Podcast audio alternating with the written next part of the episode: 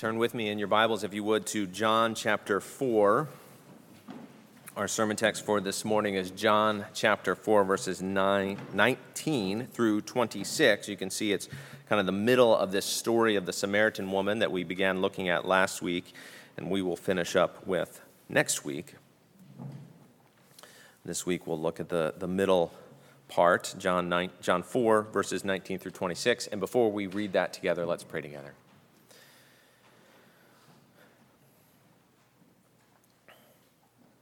Our Father, we thank you uh, for your mercy, uh, for your power, uh, for uh, your goodness to us. We praise you as our holy, holy, holy God. Uh, Father, we pray that you would uh, be with us now as we draw near to you, as we seek to hear from you. We pray that you would speak to us by your Spirit through your word. that you would build us up, that you would conform us to the image of Jesus, that you would remind us of your grace, that we would go out from here as people who have been transformed uh, into the image of Jesus as we, as we see him in the scriptures. And we pray these things in Jesus' name. Amen. John chapter 4, beginning with verse 19.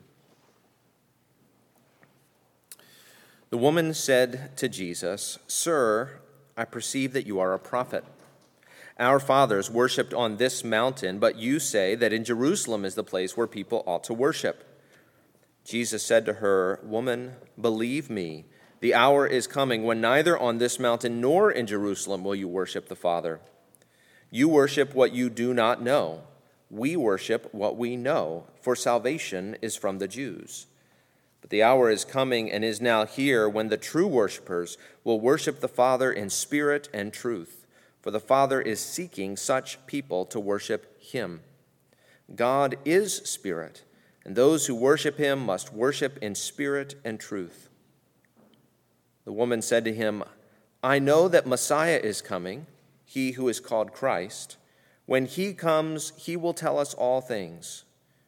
Jesus said to her, I who speak to you am he.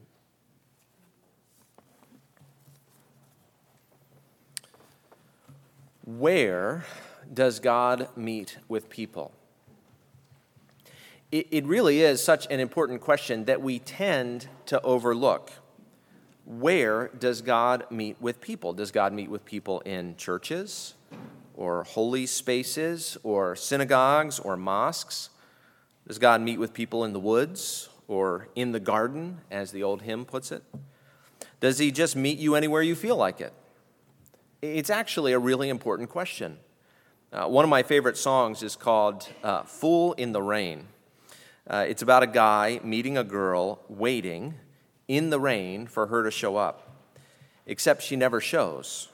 He stares at the clock, his heart sinks, he wonders what happened to her promises until he realizes he's waiting in the wrong place. Where does God meet with people? Jesus and the woman at the well have been having a discussion. And uh, contrary to popular belief, it, it wasn't actually all over the map, but from Jesus' end at least, it was a focused rhetorical engagement. And the woman is picking up on it. She was following his argument and was about to get to the heart of the matter. And Jesus' argument, beginning in verse 10, really, is about the place of worship. Uh, leading up to that, we'll see a few more things as we go. We'll, we'll talk about the time of true worship, which is now, the object of true worship, who is the Father, and the place of true worship in spirit and truth. First, the time of true worship now. Uh, you, you, know what it's like, perhaps, when you're waiting for something, right? You, you look at the clock, you anticipate what it's going to be like. If it's something bad, like getting teeth pulled, you're, you're already wincing at the thought. If it's something good, like a birthday party, you are already excited with anticipation. If you have kids, you keep getting the question Is it time yet? Is it time yet? Is it time yet? And maybe you're taking them on a trip, and, and you, you might get them ready by, by reading a book about where you are going or asking them what they most want to see. Uh, you're helping them anticipate and enter in already by feeding their imagination. And then finally, the time comes and you can answer, okay, now, now it's time, yes. Well, Jesus has revealed his divine knowledge to this woman. He asked her to go get her husband. She said she didn't have a husband. Jesus commended her for her honesty and then proceeds to show her that, that he knows who she is uh, to the core. And she responds by saying, Sir, I perceive you are a prophet. And, that's good. That's a good response. She may even be saying more than we realize. Uh, the, the Samaritans did not acknowledge any prophets after Moses. But they did believe in Deuteronomy 18:15, which says that one day a prophet like Moses would come. And so perhaps she is already realizing that there is more to Jesus than meets the eye. And then she asks a question. Now, many people believe that she is here evading the topic of her husband, but I actually don't think that's the case at all. You see, a, a, a, Jesus is a Jewish man, uh, and he has offered her, a Samaritan woman, the gift of God, according to verse 10. And at first, she, she clearly doesn't get it. He talks about living water, and she wants some, so she doesn't have to keep trekking out to this well every day. But now she recognizes that Jesus is a prophet, a Jewish prophet. But how can a Jewish prophet offer her anything? I, I mean, he's a Jew, she's a Samaritan. Their religions suffer from a fundamental divide. And so her question, once she realizes that he is a prophet, is completely logical. How can you, a Jewish prophet, offer me, a Samaritan woman, God's gift of living water? If I'm going to, re- to receive this living water, first we have to deal with this centuries long division. And so she dives in in verse 20. And she says this Our fathers worshiped on this mountain, but you say that in Jerusalem is the place where people ought to worship. See, the Jewish people, in obedience to God, had set up the temple in Jerusalem. Centuries later, the Samaritan people went into exile, and the Assyrians brought other peoples to Samaria, and the Samaritan religion was born. They sought to keep the Pentateuch, the first five books of the Bible, the books of Moses, but they rejected the rest of Scripture. And they switched things up just enough, such as building the temple on Mount Gerizim. Uh, this is the mountain that this woman is talking about when she says, Our fathers worshiped on this mountain, Mount Gerizim. And while that temple had been destroyed 130 years or so earlier, the Samaritan people continued to consider it the holiest place on earth. And in fact, they continued to worship there to this day in 2022. And Jesus' response to this woman is interesting. He says in verse 21 uh, Woman, believe me, the hour is coming when neither on this mountain nor in Jerusalem will you worship the Father. Now, uh, we'll talk about the, the places in a moment, neither this mountain nor in Jerusalem. But first, notice the time. Jesus says, The hour is coming. And Jesus tells the woman, A change is about to take place. And he says this again in verse 23. He says, The hour is coming and is now here. And this is important to notice because often people misunderstand Jesus' words here. Uh, they think that Jesus is arguing against formal worship or that he is arguing against empty ritual. Now, uh, Jesus is not for empty ritual, but his argument here is not directed toward formalism. He is not saying temple worship is bad, but I've got a better way to worship. The seed isn't bad because the tree is better. Both are important in their time. And Jesus is not coming to replace something bad with something good. He is coming to bring something immature to maturity, something partial to fullness, something anticipated to fruition. The worship that Jesus would bring is something that the temple anticipated the whole time but is now here. And Jesus' argument, right, is, is, historical. God met with his people in one way in the past, but from now on, God is doing something new. The hour is coming and is now here. What the temple only anticipated would now be here in fullness. often, because we come to Scripture asking the question, what does it mean for me? Which is not a bad question, of course. But often, because we come with that question in mind, we miss what is really going on.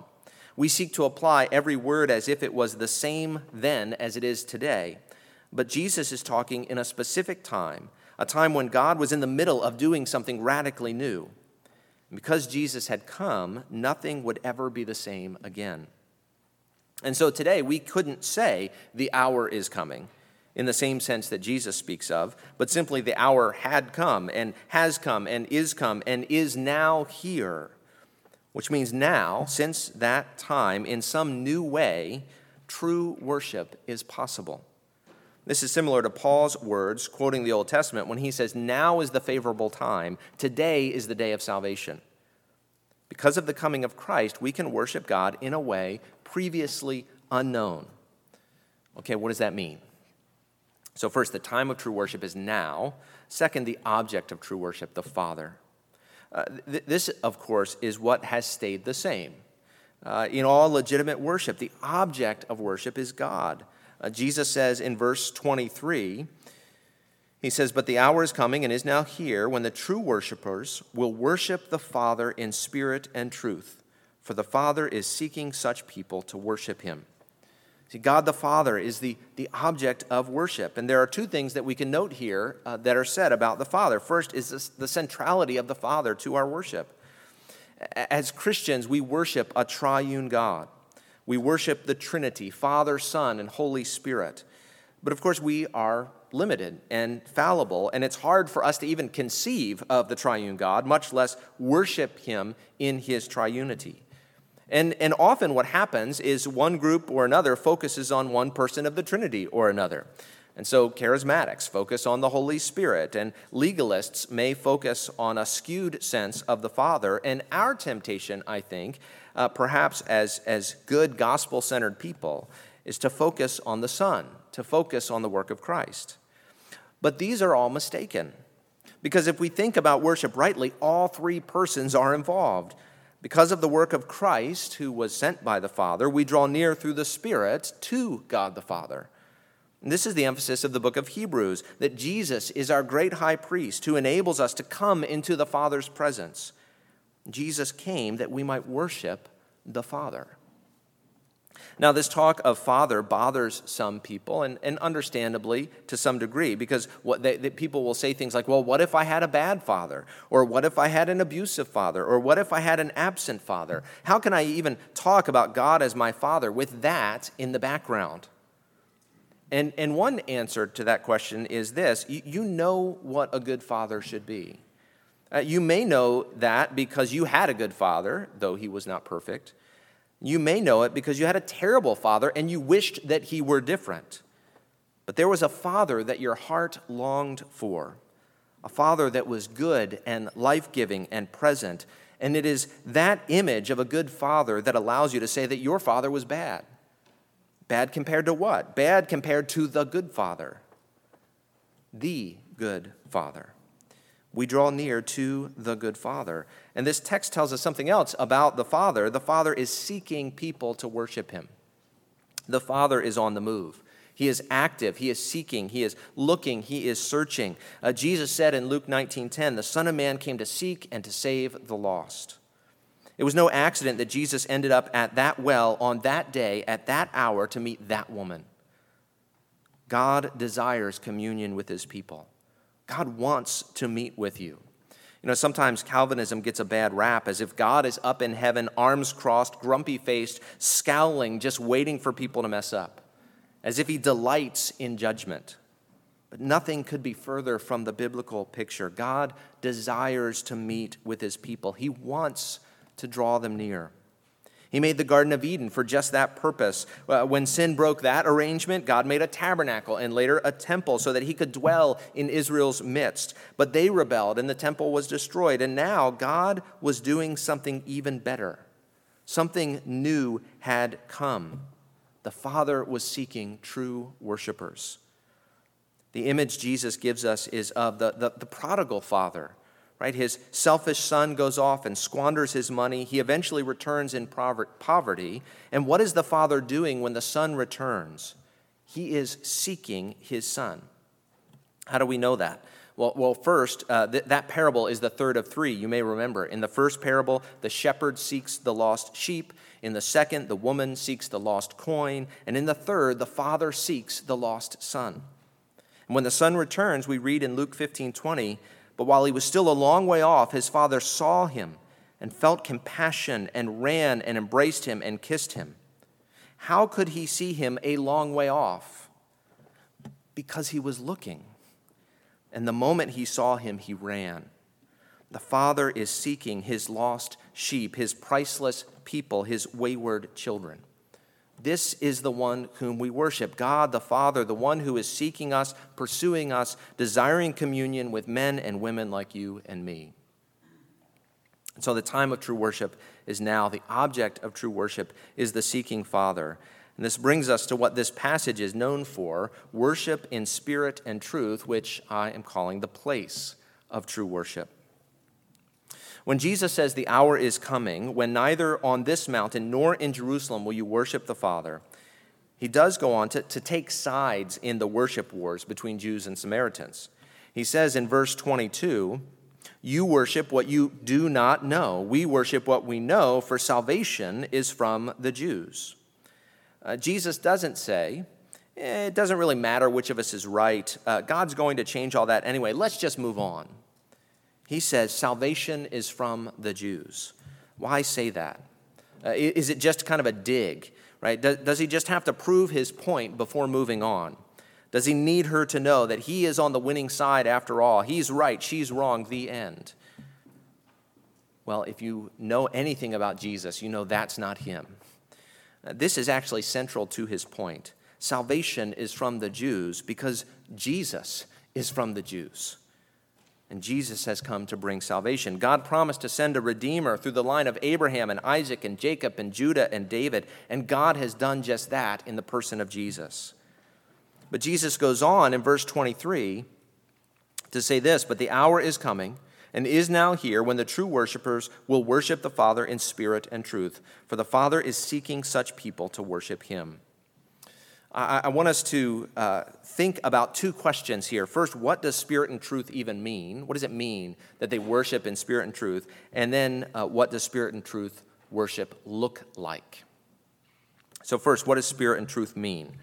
I, I don't know if you've ever heard anyone talk about spirit and truth worship before, but I think we often get it wrong. Uh, we say things like spirit means internal versus external. The temple was external worship. Jesus wants us to worship from the heart.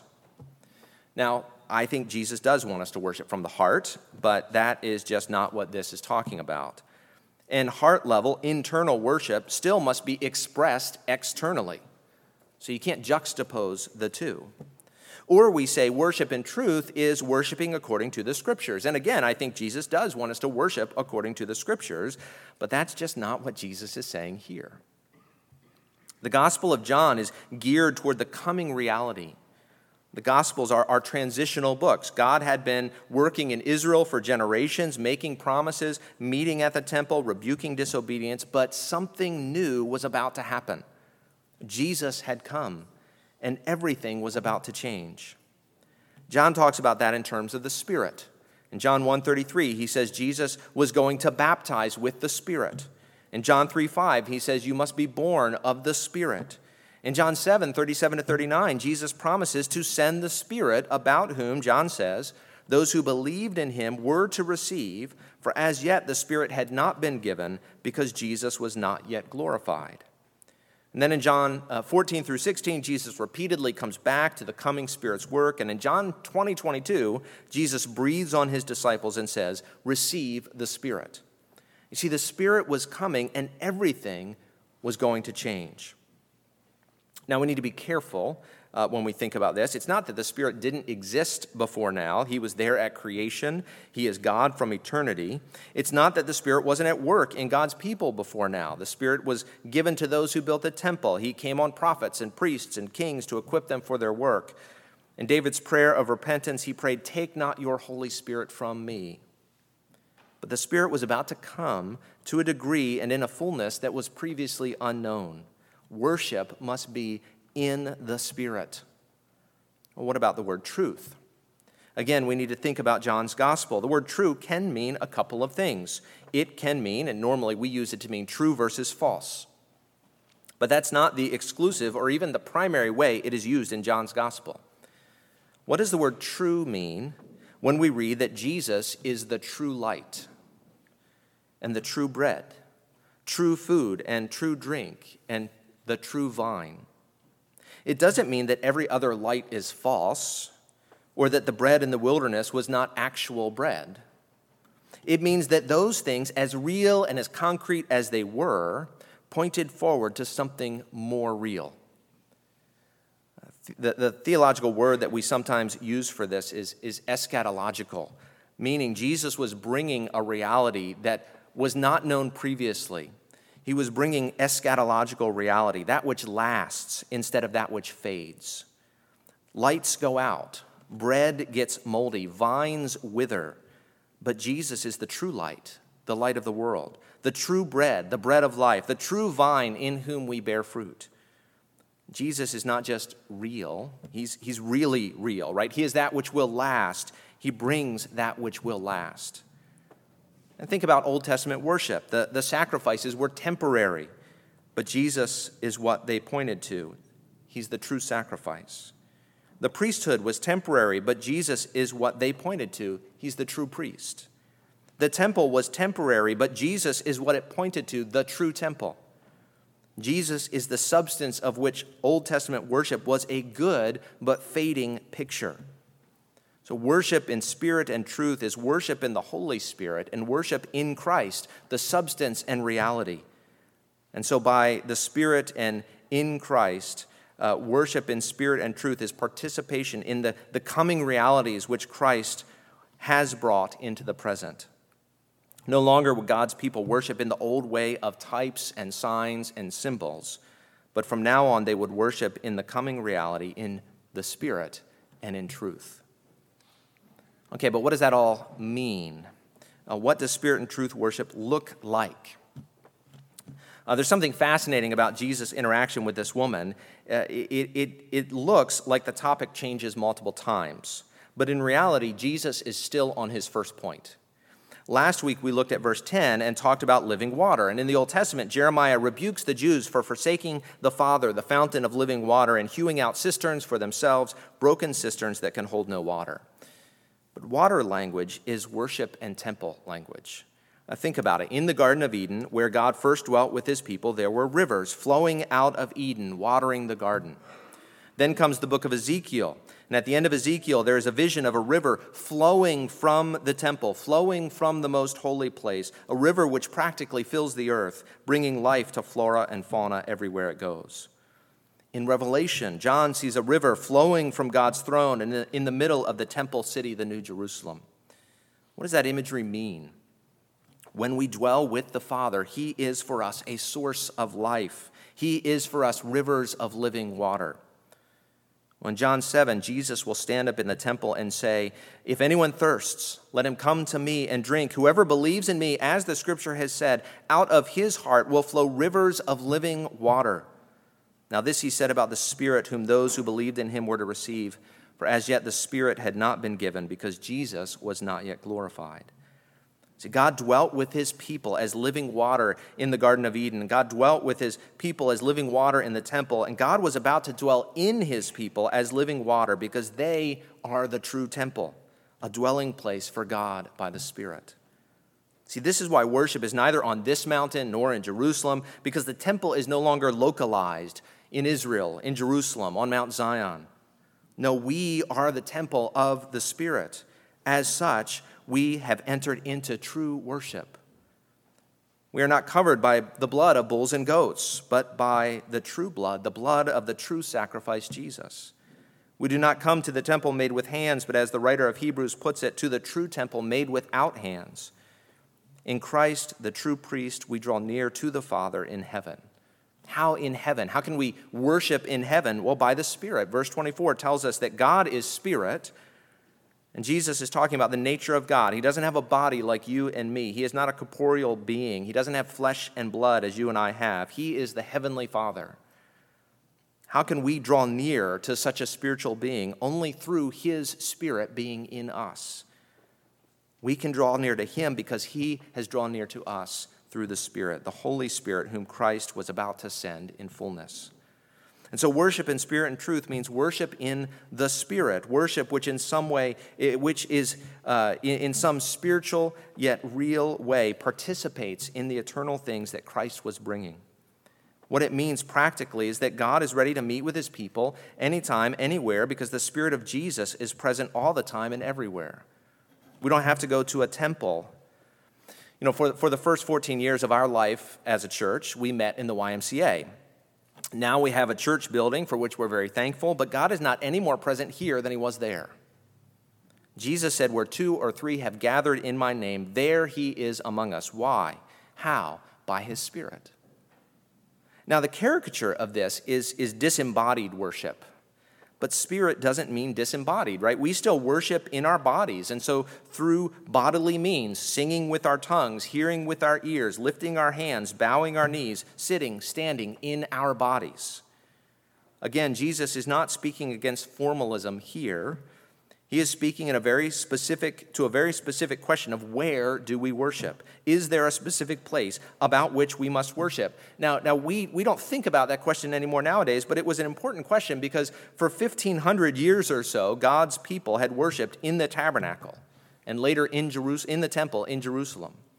God called his people to worship in a specific place. Deuteronomy 12, David read it earlier uh, part of it says, You shall not worship the Lord your God as the nations did, but you shall seek the place that the Lord your God will choose out of all the tribes to put his name there and make his habitation there. There you shall go. Well, what has changed from Deuteronomy 12 to today? God still calls us to go where he has placed his name.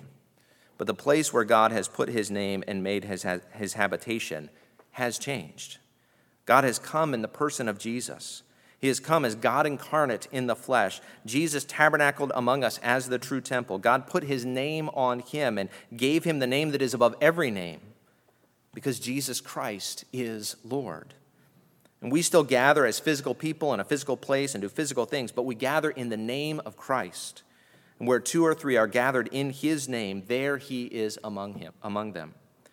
Jesus is not rejecting embodied worship, but localized worship, the idea that God meets with us in one place, an idea that was true in the Old Testament. Jesus came not just to change our minds about worship, but to change the reality. One danger here is we often give lip service to the necessity of the Spirit, but then we ignore him as a person. We need to pray for the Spirit's presence in our midst as we draw near in the name of Jesus.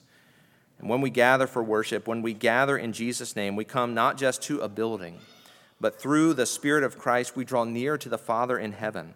We come to the true temple made without hands, regardless of geography or gender, ethnicity or culture, irrespective of past moral failure or what crazy journey we took to get here. Our gracious Father is seeking people to worship Him, to draw near in the name of Jesus, and by the Spirit to find their joy and satisfaction in Him. The time of true worship is now. The object of true worship is the Father through the Spirit because of the work of Christ, and the place of true worship is in spirit and truth. Let's pray. Our Father, we pray that you would draw us near by your Spirit on account of the work of Jesus. We pray that you would do that now and continually, and we pray these things in Jesus' name. Amen.